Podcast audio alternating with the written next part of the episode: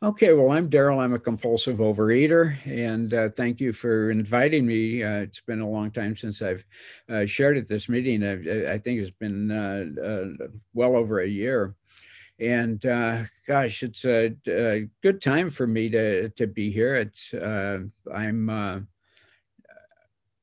abstinent. well, let's just say that if, if you go from the beginning I'm not going to claim perfect abstinence. Uh, I came here 34 years ago. I was 47 years old uh, when I got here. And I, I, don't know why I waited that long, but uh, because I'd been a compulsive eater all my life. Uh, started uh, way back uh, when I was just a kid. And interesting enough, the uh, the reading today is about people pleasing, and that may have had an element in me uh, becoming a compulsive overeater to start with. All my family pictures show me as a really a young uh, child, uh, toddler, uh, pretty much being normal weight. And then uh, when I got to be about five years old, I, I, started showing some extra weight. Well, it's interesting. My brother was born when uh, when I was four years old, and uh, I started. Uh, I have this feeling, and, and kind of trying to reconstruct things of how all this thing started. Uh, that uh, uh, I think that something it had something to do with trying to to get my mom's attention. That in watching her with my kids, her grandkids, I saw how she praised them when they ate well and when they ate all their food and everything. And I have a hunch, just a hunch, that maybe that was an element in in uh, maybe trying to get mom's approval, trying to trying to please mom if I ate well. But the only problem was that, that uh, uh, I started gaining weight, and her sisters. Uh, uh, whom she talked to every day, they, and most of them lived within walking distance of where we lived, and uh, that uh, they were giving her a ration over my weight yeah, how did you let him get so fat? Uh, why aren't you doing something about it? And uh, and so she tried. She tried. She uh, you know uh, establish rules for me that uh, uh, where I couldn't have this or that. I couldn't go back in the kitchen after after dinner, and things like that. And the only thing that it really accomplished was it made me a secret eater and I got really good at it. And I started at a young age, and I've told the story many times that I one of the uh, uh, one of my uh, binge uh, behaviors was to uh, sneak into the kitchen while the family's watching television, go to the bathroom, sneak out through the back uh, uh, door of the bathroom into the service porch, and from the service porch into the kitchen. And we had a bread box on the uh, on the kitchen sink, and I would just quietly open that bread box and just crunch up a ball of bread and throw it under the covers of my my bed on the way back in. And I'd do that two or three times during the night, and then I would have a little bread binge under the covers when I went to bed later on. And so uh, so then uh, bread bread became very important for me, and uh, it, it, was part of uh, every meal. And I probably doubled or tripled the caloric intake of any meal with the uh, bread and butter that I would uh, utilize. Uh, and then uh, uh, as time went on, of course, I, I, I, got to the age of where I wanted to lose weight. Now, it's not, wasn't just mom, but it was me wanting to lose weight. And so, you know, my first efforts were self a uh, constructed dieting, you know, which was just really restricting in in a very in various forms. And I would lose weight, but I'd gain it back, and I kept gaining a little bit more and uh, went to the Weight Watchers, and then I got to the the point of where uh, whenever I would see anybody that had lost some weight, I'd ask them how, and some of them were going to doctors. I'd go to those doctors, and I and a lot of them in those days were giving pills, nice little colored pills that uh, were really amphetamines, and uh, uh, and, and so what what happened was that uh, uh, that I would lose maybe thirty or forty pounds and at any one place. And then uh, just, uh, well, I, I, I, would think that I came up with the excuse. I know now it was the d- disease helping me come up with these excuses. Oh, that's uh, too far to drive. There's too much fish on that food plan that they have. Uh, uh, you know, and it, there was all kinds of excuses. And uh, but uh, I can do it myself. That was usually the bottom line. That that would be the final coup de grace for any food plan. I can do it myself. That uh, that was the line that that I would bite on, and I would try, and then I would not do it by myself. I, I'd gain more weight. And so in 1979, uh, I was uh, 39 years old. And uh, I had the opportunity to participate in a uh, study, uh, a government uh, sponsored study, and it was for middle aged men. And they were going to be putting half of the guys in this study on a government uh, designed diet and exercise program. The other half they were going to let just do whatever, and they were going to see. It was a really long-term study. Uh, who was going to die fastest and who was going to have the more health issues. And my hope was that I was going to get picked up by the government uh, sponsored diet side of the thing. So I went through the screening process and the doctor who was in charge of the of the project, the research project, Um, uh, called me into his office and he said, I'm sorry, you're not a candidate for this program. And, and I said, why not? And he says, because you're going to be dead by the time you're 50. You're just going to mess up our results and we really don't need you. And, uh, and it, it, shocked me. A lot of people had told me that if you don't do something about your weight, uh, you're going to uh, you're going to die young. And I just thought that meant you just tip over dead one day, you know. And but that's not today's. But someday maybe, but not today. And uh, and I would go on with my uh, eating career and the uh, but this time it really hit home. And uh, and it started me on a process that was going to cover uh, six or seven years that finally ended up with me in OA. But where it started me out was uh, the OptiFast program at UCLA that I, I, ran across a guy that I knew in business who had been really uh, uh morbidly obese as I had, uh, as I was at the time. And I, and, uh, and I asked him, how'd you lose all that weight? You know, you, suddenly was actually thin, actually thin. I didn't recognize him when I first saw him. And he told me about the OptiFast program at UCLA, and I said, "Okay." So, man, I zoomed over there, and I got uh, got myself uh, started, and I uh, it was wonderful. I lost 156 pounds in nine months. It was awesome, and uh, I was thin for the first time in my life. And uh, I said, boy, this is it. This is the answer.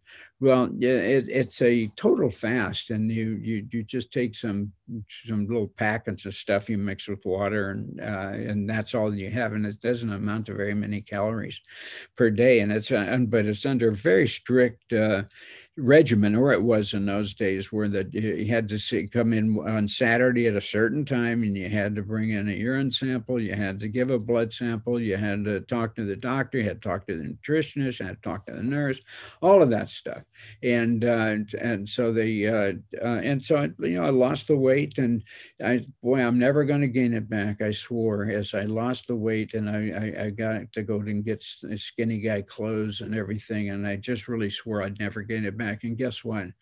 Once they re uh, introduced dude, uh, food back into my diet, it was all over. Uh, that I, I, I, struggled for a, a, short time and not very long, maybe maybe a month, and um, uh, and I couldn't do it. I couldn't do it, and but I couldn't admit I couldn't do it. I uh, did not know anything about being a compulsive overeater. I thought I was just a weak-willed guy that just didn't have what it took and uh, I gained it all back. And uh, and so as I gained the weight back, uh, you know, there's a phrase in the big book: "Pitiful and incomprehensible demoralization." That's what I experienced as I gained that uh, weight back. All these people who had been patting me on the back and telling me what a great job I was doing as I was losing the weight, suddenly had this this look on their face like, "What is wrong with you?" And I didn't know what was wrong with me. And uh, so then I, I, I gained it back. I, I went back, I restarted a second time at UCLA, lost it a second time. And it was the third time that was the charm. So that happened the third time when I started back, I gained it back, and I started back the third time, and I got down uh, to probably around 275, maybe, uh, uh, and, and weight wise. And suddenly, this little voice, I know today it's the disease voice, says, You know, you've been doing this a long time. Yeah, you're. Supposed to be on this total fast, but you know, if, if after they get through weighing you on Saturday morning, if you stopped at one of these nice little restaurants here in Westwood uh, that's near the school, uh, that uh, and, and had lunch, nobody would ever know. You only have lunch, one meal a week. Nobody will ever know. And said, hey, that sounds like a good idea. I'm going to give it a try. And so I did, and nobody knew. They didn't. I, I went back the, the next few weeks, and they they didn't spot that I had uh, eaten anything. And and so then the little voice says, boy, that's really working well. So let's try Sunday brunch. And that was a different story. So you know, they, I had heard once that uh, that Sunday brunch or uh, you know is all you can eat for normies. For us, though, it's all you can possibly eat, and that was me, and uh, uh and I could not hide that, and they kicked me out of that program, and so I went through this period of time where I was really uh, in big trouble, and I knew it. I could not stop eating. I was I was binging uh, almost every, not almost every day, every night. When I got home from work, I was binging. I binged myself to sleep, and uh, and I couldn't stop. And the uh, uh, and then I'd always been a secret eater, as I told you earlier, and so the uh, the final thing for me was that I uh, started eating in public the way I ate behind closed doors, and I couldn't stop, and I was embarrassed, and I knew it that I was making a spectacle of myself in public, and I couldn't stop, and I knew then that I was screwed. And that there's a page in Bill's story where he says quicksand spread in all directions. Well, that's where I was at. I, uh, there was no hope for me, but then there is a little hope on one of the pages there. It says that we uh, reach for the slim reed, uh, you know, and, and all of a sudden we found the strong hand of God. And, uh, uh, and that's what happened to me. I went to my first meeting uh, in Skivvy. It was uh, it was over on Covina Boulevard, uh, and it was a Tuesday night meeting. And I heard you guys talking about abstinence, and I I, I didn't know what you were talking about, but uh, uh, but it sure sounded good. It sounded a lot better than anything I had. But you guys also were talking about God. That did not sound so good to me. So I did not. Uh, um, choose to go back and I, I, I just grabbed a lot of literature, but the more I thought about it, I thought about the the people who had shared these very the lady the lady that was secretary of the meeting had really a long term abstinence, but a lot of people there had uh, months. Uh, a couple that had some years, and uh, one of the people here at this meeting was at that first meeting that I went to, and uh, um, I know that uh, when I uh, went back the second time, the Thursday night meeting, it was a setup. God had set it up perfectly. Uh, the meeting usually met in a uh, room, uh, a classroom in the basement of the Covina Intercommunity Hospital. That night, we got ousted, and we had to meet in the doctor's uh, lounge, and they had, and, and, it was a meeting room. So I don't know if it was, if it was a lunch lounge or what, but it's a huge oval table with these plush chairs all around it, and uh, so the people in the meeting were sitting in the uh, in these chairs around the oval table, and so the guy that that was was leading the meeting uh, that night, he picked a topic. Now, that's not a meeting where they usually pick topics, but he did that night and he picked miracles. And then he uh, asked uh, uh, everybody to share on the miracles that they've experienced. So everybody's going around this oval table. And finally, it comes to me, and I just couldn't take it anymore. And I says, You know, those don't sound like miracles to me. That's a bunch of baloney. Those are coincidences. And, uh, and so and, instead of saying, Hey, if you don't like what we do here, get out. You know, they, they, you know, this lady kind of spoke up and she said, well, why don't you just keep coming back and maybe you'll see your own miracle? And uh, and and I think that invitation uh, might have saved my life because I, I made the commitment and this is the only thing that I committed to do was to go to the Monday night newcomer meeting that they had at the library. And that's it. And so that was Thursday night come Friday and then Saturday morning. And my uh, my uh, ex-wife my first wife uh, had uh, uh, made a big batch of chocolate chip cookies and she right out of the oven and she comes with this platter and she said you want some of these? And i said i don't eat those anymore. And it had happened. I didn't eat them anymore. It, uh, that and and and it, everything changed in that that moment for me. I knew i get emotional every time the magnitude of the personal miracle that happened is indescribable. I cannot tell you because I was in total bondage one minute and I was free the next. And uh, that was 34 years ago. And, um, you know, I can just tell you that. Uh, uh, uh that I the only thing I've done perfectly during all that time is to keep coming back.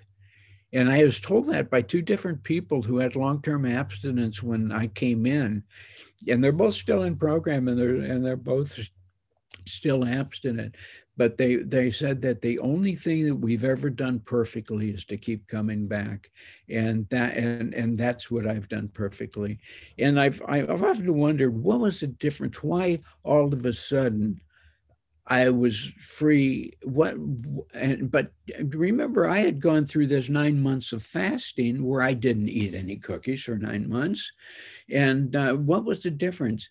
And I, I, I thought about it, and I think the the difference is that uh, I've been given the power of choice. It's been restored that I don't have, I'm not in bondage to the food anymore.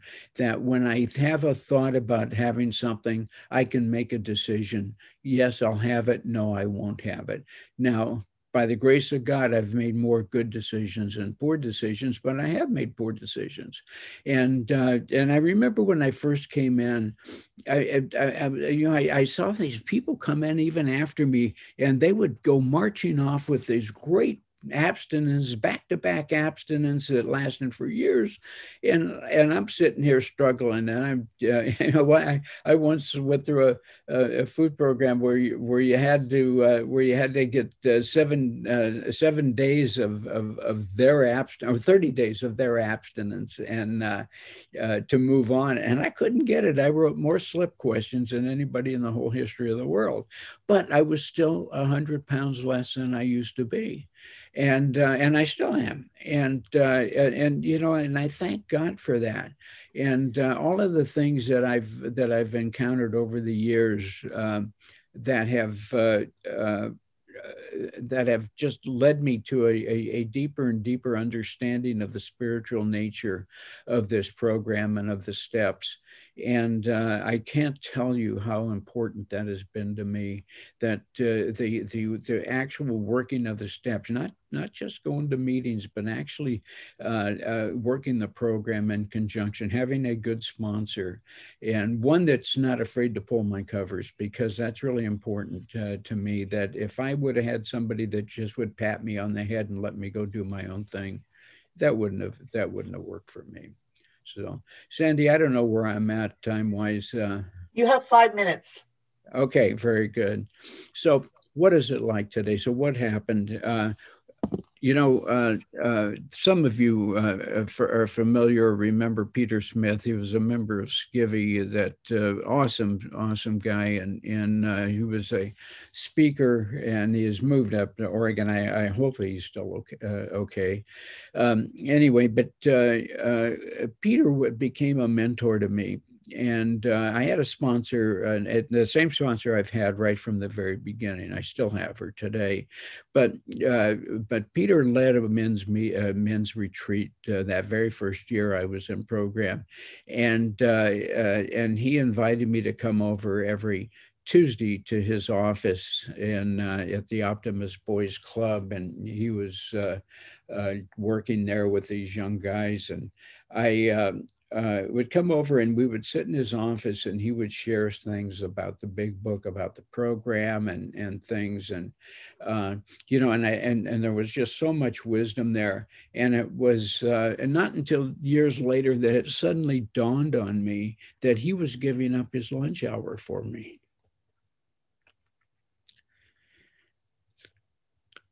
And in the third edition of the big book, there's a story, and uh, it's not. It doesn't appear in the uh, in the fourth edition. You have to you have to grab one of the third editions, uh, and uh, and the story is about this guy. He's telling about being in the hospital. He's uh, uh, being detoxed, and how these guys that he doesn't even know come to talk to him about the program, and one guy, he said, walked through the snow to get there. And, uh, uh, and I started thinking about the snow walkers of my life. And so my, my sponsor, Carrot, and so many uh, and Peter, and then uh, so many people that that have touched me in so many different ways. You know, I was supposed to die when I was 50 years old. I just turned 81 in January, working on 82. Um, uh, and I uh, I can just tell you that uh, uh I have lived more in those uh, these past 34 years than I did in all the years before that and um, uh, and so I've I Peter told me one of the things he told me was that when you take the third step, you really take the third step, she says, hang on to your shorts because you're in for a hell of a ride. And I'll tell you, it's been a hell of a ride. And uh, I've got a chance, a second chance at life. I messed up my first chance with my first family. And uh, uh, I got a I got a second chance. I I got uh, my uh, my second wife uh, and I just uh, celebrated 26 years. We have two sons, and so I got to do it a second time. I got to do it with a, a new family, and uh, and and guess what? Uh, the new family and the old family, because of this program, are totally merged. That we just spent the Fourth of July down at uh, Imperial Beach with my ex-wife and all of my seven kids from both marriages. Both wives were there, and they're friends. They're and, and friendly. Yeah, need to wrap up. Great. That does not happen by itself. That happens by working the steps of this program.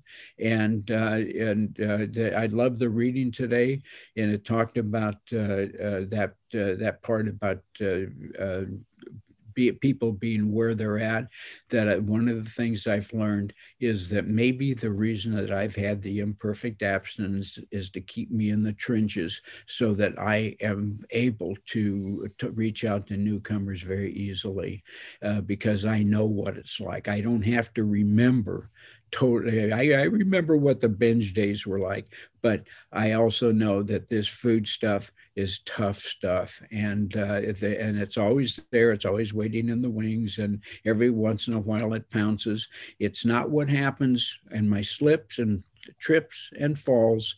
It's what happens next that's important. If the next thing that happens is I pick up my phone and call my sponsor or somebody else in the program, or I share it at a meeting, uh, I'm going to be okay. If in, the next thing I do is decide to keep it a secret, oh, I just won't tell anybody, I'm screwed because I was always a secret eater. The food and secrets uh, is what put me into bondage, and I'm not going back there for anything. I'm going to stay with you guys, and uh, and because uh, this is where God revealed Himself to me. It wasn't in church; it was here in OA, and uh, so it's always going to be home. I love the reading our invitation to you that comes out of the OA Brown book, and it's uh, welcome to Overeaters Anonymous. Welcome home. Thank you.